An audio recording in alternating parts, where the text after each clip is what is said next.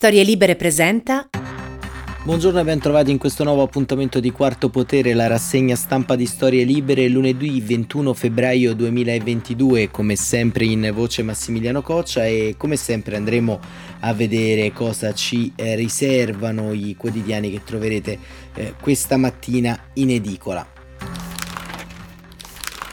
Ovviamente i titoli ancora una volta si concentrano sulla drammatica escalation bellica che si sta consumando in Ucraina, la Repubblica Ucraina sull'orlo della guerra, la stampa Putin ha ordinato l'invasione, sono le parole della vicepresidente degli Stati Uniti Kamala Harris e il Corriere della Sera apre l'Europa prova a fermare Putin, le truppe di Mosca non lasciano la Bielorussia, telefonata di Macron al Cremlino per la tregua, ma appare al momento tutto vano.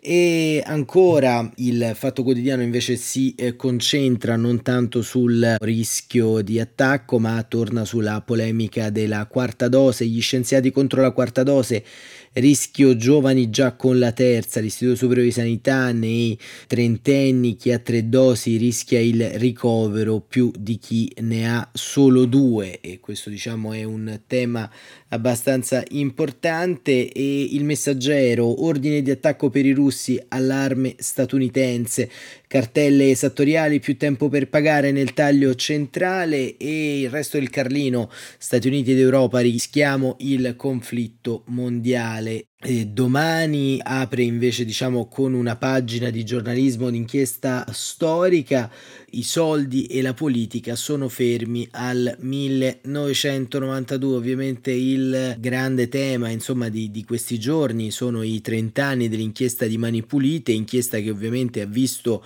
il eh, pool antitangenti eh, nell'arco degli anni 90 imperversare sulle pagine dei giornali e dentro le aule giudiziarie. E Tangentopoli non è mai finita, Mani Pulite non ha messo fine ai finanziamenti illeciti alla politica, la differenza è che i magistrati oggi sono privi di strumenti per sanzionarli. E questa l'inchiesta di domani che ci ripropone appunto una pagina storica di giornalismo e al tempo stesso una pagina che ancora anima il eh, dibattito eh, pubblico e eh, il foglio dedica l'apertura del suo numero monografico del lunedì a Elon Musk, Musk contro il pensiero unico, un articolo di Giulio Meotti, il più ricco del mondo ma non il ricco che piace, il guru di Tesla difende Dave Chappelle, cita Tolkien, attacca la cancel culture e ha paura della denatalità, dell'ingegneria genetica e dell'intelligenza artificiale, ritratto di un genio controverso. E questo è il tema appunto del giornale diretto da Claudio Cerasa, ma entriamo proprio all'interno eh, dei quotidiani e vediamo la Repubblica perché il eh, giornale di Maurizio Molinari ci porta all'interno del problema ucraino e Rosalba eh, Castelletti a pagina 3 eh, ci ragguaglia un po' circa la strategia russa. Finisce la trega olimpica e la Russia muove i tank Z. C'è chi da giorni invoca il déjà vu, un'imminente invasione russa in piena Olimpiade come Pechino 2008 e l'intervento in Ossetia del Sud, o Sochi 2014 e l'annessione della Crimea, ma stando a voci, sebbene poi smentite dal Ministero degli Esteri cinese, il presidente Xi Jinping in persona avrebbe chiesto al leader del Cremlino Vladimir Putin di non attaccare l'Ucraina mentre i giochi erano ancora in corso a Pechino. Ora che le Olimpiadi invernali si sono concluse, c'è persino chi si lambicca con la cabala. La L'attacco in Georgia partì l'8-8 del 2008, perché non ipotizzare l'inizio dell'offensiva contro l'Ucraina domani 22-02-2022? La data è doppiamente evocativa, ricorrono gli otto anni della fine della rivolta del Maidan a Kiev che costrinse alla fuga il presidente ucraino filorusso Viktor Yanukovych. In più, dopo le manovre nel Mar Nero, ieri si sarebbero dovute concludere anche le esercitazioni congiunte in Bielorussia, dove sono stati impegnati circa 30.000 soldati russi secondo i conteggi occidentali, 10.000 secondo gli esperti. Il ministro degli esteri Sergei Lavrov aveva confermato che le truppe russe avrebbero lasciato il paese alleato entro fine settimana, ma ieri da Minsk è arrivata la smentita. A causa dell'aumentata attività militare al confine e dell'escalation in Donbass, Minsk e Mosca hanno deciso di continuare le esercitazioni congiunte. Ha annunciato il ministro della difesa bielorusso Viktor Krenin, mentre sui social network si susseguivano voci delle città di eh, Sukunshin e Lunetez di appartamenti presi in affitto per almeno 3 o 4 mesi dai militari russi. Dopo il colloquio tra Putin e il presidente francese Emmanuel Macron, lei si è rassicurato le dichiarazioni delle autorità bielorusse non coincidono con quelle di Putin, che vorrebbe invece comunicato di voler ritirare le truppe dalla Bielorussia una volta completata l'esercitazione. Ma non c'è più una data e soprattutto non basta dissipare i timori quando 40.000 persone fuggono dal Donbass verso la Russia, mentre da Belgorod al confine con l'Ucraina arrivano video di colonne di carri armati marchiati con una misteriosa Z sul fianco. Il battaglione Zorro lo ha battezzato Ruslan Liev che da otto anni insieme al C-Team indaga sulle attività russe dei militari sotto copertura. Non sappiamo perché disegnino questa Z gigante sui veicoli, alcuni credono che sia un sogno per i propri aerei in modo da non venire bombardati. Esperti militari ricordano le strisce bianche verniciate sui tank dell'Armata Rossa diretti a Praga nel 68, altri ipotizzano che possa indicare una precedenza nel ricevere rifornimenti attraversare i ponti. Tutti lo interpretano con un segnale inquietante, amplificato dagli allarmi dell'intelligence statunitense. Isteria liquidano le autorità russe, sbeffeggiando le molteplici date X individuate come il D-Day, con dichiarazioni al limite del trolling, del bullismo tipico dei troll digitali. Non abbiamo nessun piano di invasione, le truppe russe sono posizionate sul nostro territorio sovrano, non stiamo minacciando nessuno, ha insistito ieri l'ambasciatore russo negli Stati Uniti Anatoly Antonov. Mentre Putin ha sottolineato di aver trovato opportuno, insieme a Macron, intensificare la ricerca di una soluzione diplomatica per aiutare a ripristinare il cessate fuoco e garantire progressi nella risoluzione del conflitto intorno al Donbass. Simili aperture per una, setti- una settimana fa avevano fatto sperare che quella che alcuni chiamavano la crisi ucraina, altri la crisi russa, ossia la tensione causata dall'ammassamento di truppe russe sui confini dell'Ucraina, stesse finalmente smorzandosi. Ma come ha detto Sam Grimm, direttore del Russia Institute King's College di Londra, ci sono da fare più respiri profondi che sospiri di sollievo. Gli analisti concordano questa nuova versione della guerra fredda o confronto strategico, come lo definisce Green, è destinato a durare, anche se potrebbe deflagrare in qualsiasi momento. Per volontà di Mosca o più probabilmente a causa di un'escalation involontaria e sfortunata. L'esperto di sicurezza Mark Galeotti la chiama diplomazia heavy metal, la mobilitazione militare usata per fare pressione nei negoziati. Il direttore del Carnegie Moscow Center di Midi Training invece parla di strategia della tensione. L'obiettivo sembra costringere l'Ucraina a negoziare direttamente con le autorità di Donetsk e Lugansk e infine attuare gli accordi di Minsk. Qualunque cosa sia, conclude Green, non è ancora finita. Ecco, come vedete, insomma, ci sono tantissime parti in commedia in questa eh, grande danza bellica. Da un lato ci sono gli Stati Uniti che provano ad anticipare di fatto eh, i piani comunicativi soprattutto eh, di Vladimir Putin, eh, i tanti D-Day sparsi all'interno del calendario non sono altro che la eh, naturale strategia per chi ha fatto delle fake news e della, possiamo dire, capacità di eh, ingannare il nemico un punto fermo, un punto cardine all'interno della eh, sua percezione. Ma eh, da un punto di vista pratico invece eh, possiamo in qualche modo eh, definire che eh, esiste un, uno scenario, uno scenario abbastanza eh, apocalittico. Perché? Perché fondamentalmente in questo momento storico eh, la Russia si è eh, in qualche modo infilata all'interno di un vicolo cieco, un vicolo cieco che eh, passa anche per la rielezione di Vladimir Putin, perché come segnalano alcune eh, note di agenzie di stampa, eh, ci sono state delle manifestazioni anche al centro di Mosca contro l'invasione dell'Ucraina. Ecco, Putin ha davanti a sé un percorso molto tortuoso, nonostante abbia un sistema politico di fatto piegato alla sua volontà e al suo controllo.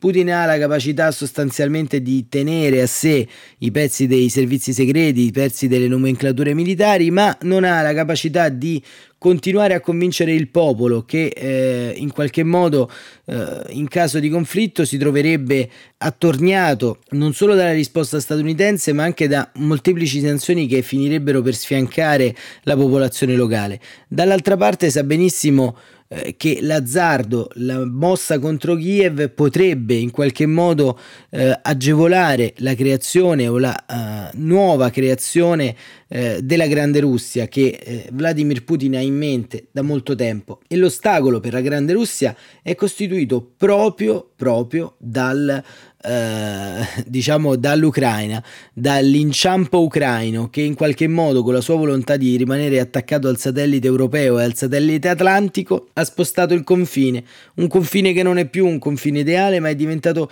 il confine occidentale eh, dell'Europa, anche se geograficamente è orientale come abbiamo spesso eh, sottolineato all'interno delle nostre rassegne. Paolo Brera che è inviato di Repubblica eh, in Ucraina eh, titola il conto degli attacchi scandisce l'attesa dell'invasione russa. Più o meno ogni tre ore da un paio di giorni il governo ucraino aggiorna compulsivamente il bollettino dei combattimenti. Sebbene la guerra nel Donbass sia iniziata da otto anni e abbia già provocato quasi 14.000 morti, fino a metà della settimana scorsa quel bollettino semplicemente non esisteva.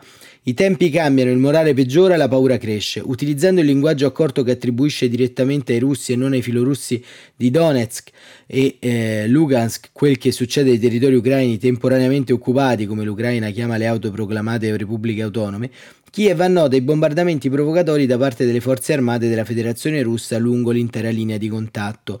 16 bombardamenti tra mezzanotte e le 13, usando 24 armi proibite dagli accordi di Minsk. L'elenco è molto dettagliato, riporta il numero dei colpi uditi, l'ora in cui sono stati sparati, il luogo colpito, il tipo di arma utilizzato, le eventuali vittime. In quello delle 13 c'erano 10 località e 361 colpi sparati, con un ferito, il soldato esperto Anatoly Kinash. Alle 18 il bollettino era già aggiornato, i bombardamenti erano diventati 57, le località colpite 13, i colpi sparati 603. L'Ocse, che questo tipo di bollettini produce quotidianamente, è assai meno efficiente, li invia una sola volta al giorno, la sera e sono riferiti al giorno precedente. Purtroppo il bollettino ufficiale ucraino contiene solo una metà della mela avvelenata del Donbass. Quello che accade sotto il controllo dei filorussi non ha osservatori se non l'Ocse stesso, che non attribuisce praticamente mai le responsabilità. Così non sappiamo bene se e come l'Ucraina reagisca quando viene attaccata e le autorità militari hanno l'ordine preciso di non reagire alle provocazioni, dice il ministro dell'interno Denis Monaskrin. Non spariamo colpi proibiti sugli accordi di Minsk. Le distruzioni perpetrate nei territori occupati sarebbero false flag russe, pretesti costruiti per attaccare l'Ucraina. Non ne sono affatto convinto, dice l'osservatore dell'Ox sotto garanzia di anonimato. La propaganda, la violenza e l'uso di armi proibite siamo convinti che siano diffuse in entrambi gli schieramenti, ma non possono scriverlo. Le convenzioni non sono prove e l'Ox è un'autorità indipendente. E, ehm, mh, nulla è come appare nella polveria del Donbass, come la fine delle esercitazioni in Bielorussia e dei giochi olimpici organizzati dalla Cina all'alleato Xi Jinping, il rischio che Mosca attacchi toglie ora il sonno anche ai flematici ucraini. Anastasia Amanchuk, che Dice che sua figlia, Rita, 11 anni, ha paura di morire. La scuola ha accompagnato gli alunni in un rifugio mostrando le scorte di cibo e le candele pronte. Ora lei non riesce più a dormire, mi fa domande strazianti. Le chiede quando saremo uccise e che cosa significa morire. Marianna Commissarova dice che i suoi amici sono ugualmente divisi. Una parte ha una paura dannata, l'altra si vuole iscrivere alla difesa territoriale. L'Est però resta scettico. Nella trattoria Rarat di Kramarstock, un ex tassista quarantenne oggi in sede a rotelle. Alexei dice che nessuno tra i suoi amici compra medicine o accumula cibo perché i russi non, sanno, non sono un pericolo. Eh, in ogni famiglia abbiamo almeno un paio di parenti russi, è solo un gioco politico per ragioni economiche. Alcune settimane fa era difficile in tutto il paese trovare qualcuno che credesse di dover fronteggiare l'invasione, ma anche ora la maggioranza pensa che si limiteranno a far saltare le infrastrutture con sabotaggi telematici o fisici e che il Donbass starà più caldo del solito. In questi anni non hanno mai smesso di combattere, dice l'osservatore dell'OSCE, ma dopo luglio del 2020, quando gli accordi vennero aggiornati, le violazioni del cessate del fuoco erano molto diminuite. Ora purtroppo siamo tornati nel 2019, quando i colpi sparati quotidianamente erano migliaia. Eppure in tutti questi anni i confini non sono mai cambiati, combattono senza conquistare un metro. Su entrambi i fronti c'è chi ha interesse a continuare la giostra della guerra. La sua economia di piccolo cabotaggio è comoda sia per i mercenari e soldati nel Donbass occupato che per gli ex volontari inquadrati nella Guardia Nazionale di Kiev. La gente normale lo sa e sopporta la sporca guerra impantanata in trincea. Era il male minore, ma l'attacco russo cambierebbe tutto. e questo appunto è diciamo il eh, racconto di Paolo Brera inviato appunto sul fronte eh, ucraino ma ehm, Gianluca Di Feo sempre su Repubblica che oggi ci offre un'interessante eh, carrellata di eh, notizie eh, ci racconta come eh, le spie di Mosca preparano la presa del Cremlino e lo fa a pagina 7. E, ehm, in particolar modo, l'articolo è molto lungo, molto articolato, non abbiamo il tempo di leggerlo tutto, ehm, è interessante la parte finale perché dice ma quando scatterà l'ordine, eh, tenteranno di decapitare l'Ucraina assassinando ministri e generali, queste le spie. Cercheranno di gettare le nazioni nel caos, sincronizzando i sabotaggi informatici con le cariche di esplosivo per devastare reti telefoniche ed elettriche, tv e radio, snodi ferroviari e ponti stradali. Il logoramento psicologico è già cominciato, ogni mese ci sono 500 allarmi bomba, metà dei quali arrivano dai territori russi. Quanto al pretesto per l'intervento di Mosca, i signori delle trame offrono un catalogo molto ampio. Il segretario di Stato americano Anthony Blinken ha parlato all'ONU di una fossa comune, la scoperta di un eccidio ai danni della comunità russa. Oppure si muoveranno i provocatori per seminare violenza durante le manifestazioni, innescando la rivolta come accaduto in Kazakistan un mese fa, o gli infiltrati spingeranno le formazioni nazionaliste ucraine a compiere attentati. Forse però il copione sarà più tradizionale. Dopo giorni di cannonate nella sua parte del Donbass, l'artiglieria ucraina risponderà al fuoco. A quel punto una formidabile struttura di propaganda ingigantirà danni e vittime, offrendo il casus belli.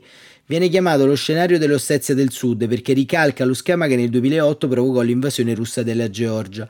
L'armata delle tenebre ha un solo punto debole, le liti tra diverse agenzie, in lotta feroce per il potere. Molti analisti pensano che il golpe ordito dal guru in Montenegro nel 2016 sia fallito proprio per le informazioni fatte filtrare dai rivali interni. Così sono divoti all'inganno da tradirsi l'un l'altro. Chissà che non stia accadendo anche ora e questo appunto ci racconta eh, Gianluca Di Feo i tre principali eh, attori a livello di intelligence, il GRU, i piccoli uomini verdi del GRU, l'intelligence militare sono fantasmi la cui esistenza non verrà mai ammessa, l'SVR che dopo la fine dell'URSS nell'Ucraina è stato affare dell'SRV, la branca estera degli, 07, degli 007 oggi il regista è Dimitri Kozak l'FSB erede del KGB resta importante, il quinto servizio dell'agenzia ha moltiplicato i ranghi dell'ufficio ucraino. Questa è una panoramica, un articolo che vi invitiamo a leggere proprio perché eh, diciamo dà anche un altro uh, punto di vista intorno, intorno a questi.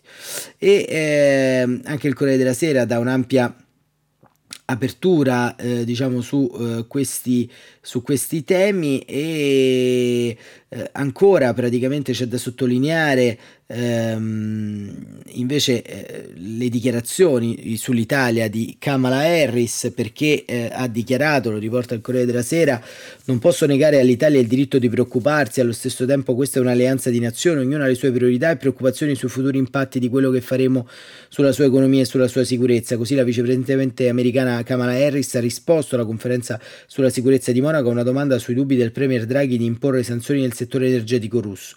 L'Italia è molto presente al tavolo dei colloqui per dissuadere la Russia dall'invadere una nazione sovrana e capiamo aggiunto cosa significa una guerra in Europa, cosa significa per i cittadini di ogni paese. Eh sì, perché il tema ovviamente è anche legato appunto a questa eh, diciamo evenienza, un'evenienza che ovviamente ha eh, tanti timori al suo interno, evenienza che eh, in tanti, troppi sostanzialmente eh, cercano poi di eh, respingere al mittente, di eh, in qualche modo esorcizzare. Però le preoccupazioni ci sono, ma ci sono insomma diciamo anche molti personaggi e eh, da eh, vedere anche il ritratto di Anna Zafesova sulla stampa di Zelensky, il comico incoronato stretto tra Stati Uniti e Russia sta dimostrando di essere il più abile del previsto, così l'Ucraina ha consacrato il suo presidente come leader internazionale. Anche qui leggiamo un passaggio ehm, eh, e soprattutto è interessante il passaggio di chiusura di questo articolo dove eh, la Zafesova racconta anche il rapporto tra Zelensky e eh, gli attori occidentali perché spesso sostanzialmente abbiamo a che fare con eh, una eh, porzione possiamo dire molto ampia eh, di racconto pubblico intorno a come Putin si rapporta ai suoi alleati. Non sappiamo molto come eh, diciamo Zelensky si sia in qualche modo rapportato ai suoi alleati. Agli alleati occidentali, scrive Zafesova, Zelensky rivolge toni ironici ereditati dal suo mestiere precedente. Se volete aiutarci davvero non c'è bisogno di annunciare costantemente le date di una probabile invasione. Noi difenderemo la nostra terra in qualunque giorno. Abbiamo più bisogno di altre date. Sapete perfettamente quali quelle per l'adesione all'Unione Europea e alla Nato, che l'Europa non ha mai voluto dare, nonostante gli ucraini siano morti in nome della scelta europea. Gli scandali di corruzione dei servi del popolo, gli scontri con gli oligarchi e giornalisti, il disastro della pandemia e la caduta nei sondaggi, tutto passa in secondo piano di fronte a un attacco che appare imminente e che segnerebbe la fine di Zelensky. Un'Ucraina in guerra vorrebbe politici molto più duri. E sì, perché poi eh, Zelensky sostanzialmente è un, eh, un ex comico e quando fu eletto sostanzialmente fu quasi una eh, trovata fondamentalmente pubblicitaria, sembrava uno spot di Netflix e invece diciamo è un eh, tema molto molto importante quello della tenuta psicologica del leader. Ma eh, andiamo a vedere invece cosa eh, ci eh, riserva invece un'altra parte molto importante, un'indagine internazionale. Oggi eh, diciamo chiudiamo un po' la nostra rassegna stampa su Uh, I segreti di Credit Suisse, uh, un'indagine internazionale coordinata uh, dal consorzio OCCR, che è un consorzio di giornalisti internazionali. per l'Italia ha seguito la stampa insieme a IRPI Media e insomma è un'inchiesta molto interessante. Vediamo perché un articolo firmato da Cecilia Nesi, Lorenzo Bagnoli e Gianluca Paolucci e inizia così. Familiari e associati dei dittatori hanno scatenato le primavere arabe. Burocrati venezuelani che hanno partecipato alla spoliazione delle risorse del paese durante le presidenze di Chavez e Maduro un generale algerino che guidava le torture durante la sanguinosa guerra civile che ha devastato il paese, un cittadino svedese attualmente in carcere nelle Filippine dove sconta una condanna per traffico di esseri umani, un italiano legato al riciclaggio delle cosche d'Indrangheta e poi evasori fiscali, corrotti e corruttori, narcotrafficanti, tutti clienti speciali di Credit Suisse, la seconda banca svizzera e una delle più importanti istituzioni finanziarie del globo. Grazie a Swiss Secrets, una investigazione condotta da oltre 160 giornalisti e 39 paesi coordinati da ehm, OCCRP con la stampa e il più media parte italiana, è possibile risalire ad identità dei titolari di una serie di conti dell'istituto svizzero e alle pratiche della banca che, malgrado gli scandali, ha continuato a fornire per anni i propri servizi a questi clienti, nonostante le regole sulla tracciabilità dei fondi e la trasparenza delle attività che li hanno prodotti. E malgrado le ripetute promesse di pulizia, sono parte dei manager che si sono avvicendati alla guida dell'istituto già al centro di una serie di incredibili scandali. Il leak ricevuto dal giornale tedesco Zeitung riguarda circa 18.000 conti, alcuni aperti da anni, una parte ancora attiva in tempo molto recente, sono riconducibili a oltre 30.000 persone e società e assommano un totale di 100 miliardi di euro, fondi che potrebbero essere stati sequestrati su richiesta di tribunali di mezzo mondo, ma su cui non ha, si hanno notizie certe. La banca non ha risposto alle domande puntuali dei giornalisti del consorzio, facendo riferimento al fatto che molte delle vicende ricostruite sono riferite al passato. Credit Suisse ha risposto alla banca che ha annunciato una investigazione interna per la fuga di notizie respinge fermamente le accuse e le insinuazioni riguardanti le presunte pratiche commerciali della banca.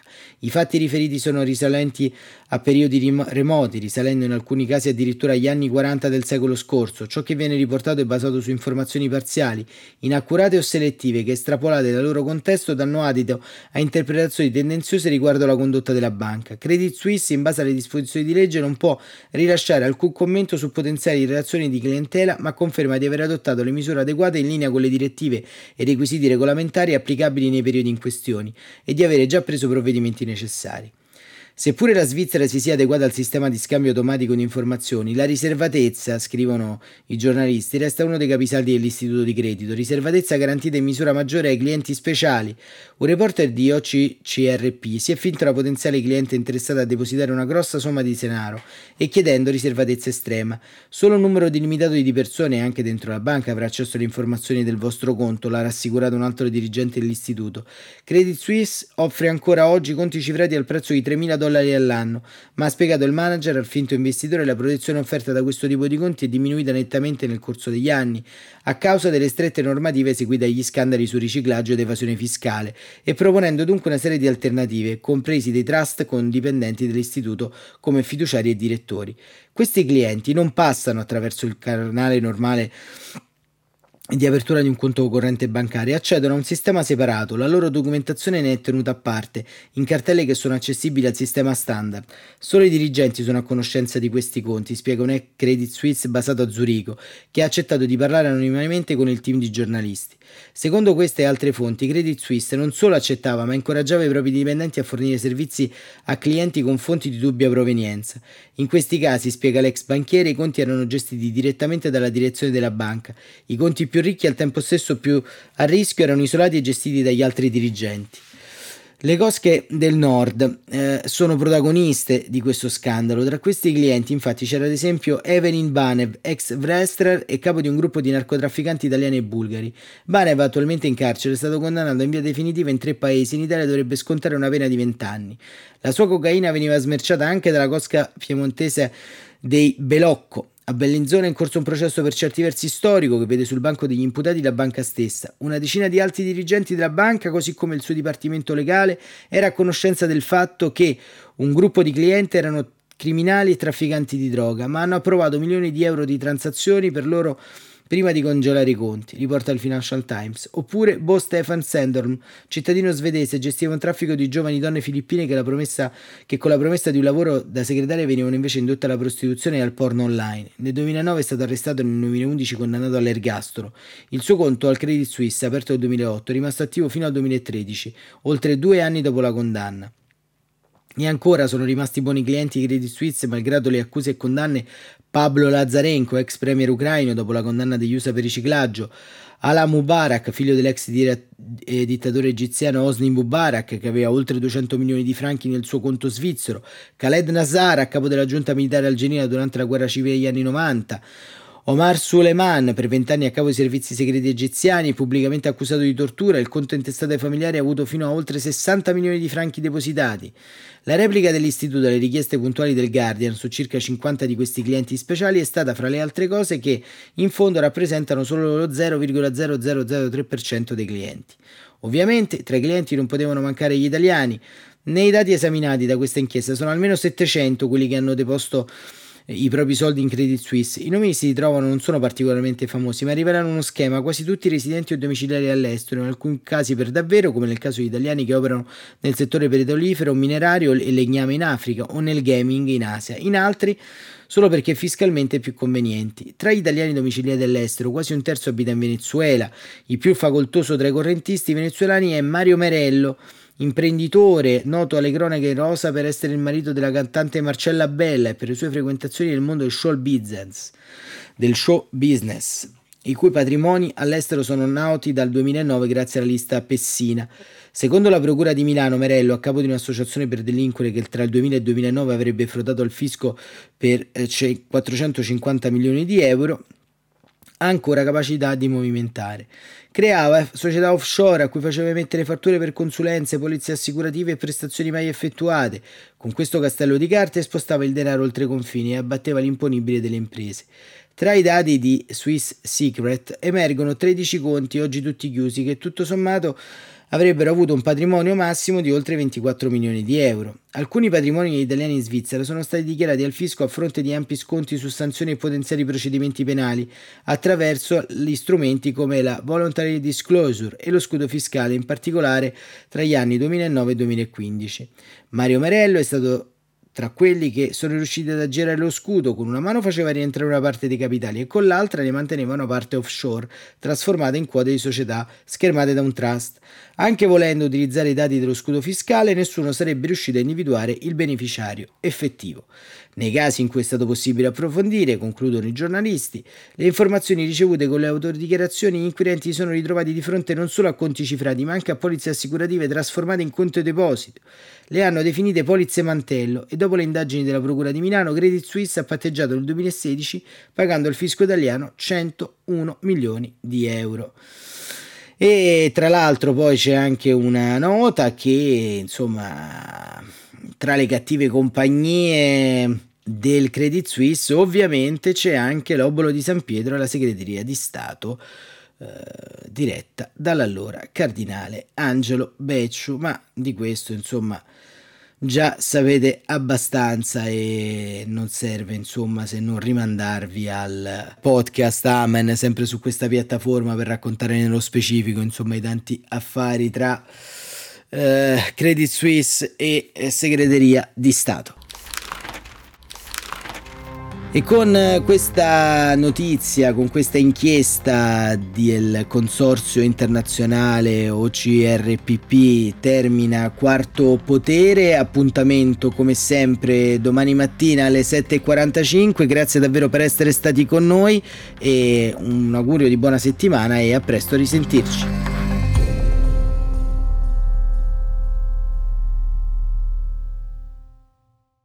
Una produzione storielibere.fm di Gianandrea Cerone e Rossana De Michele. Coordinamento editoriale Guido Guenci.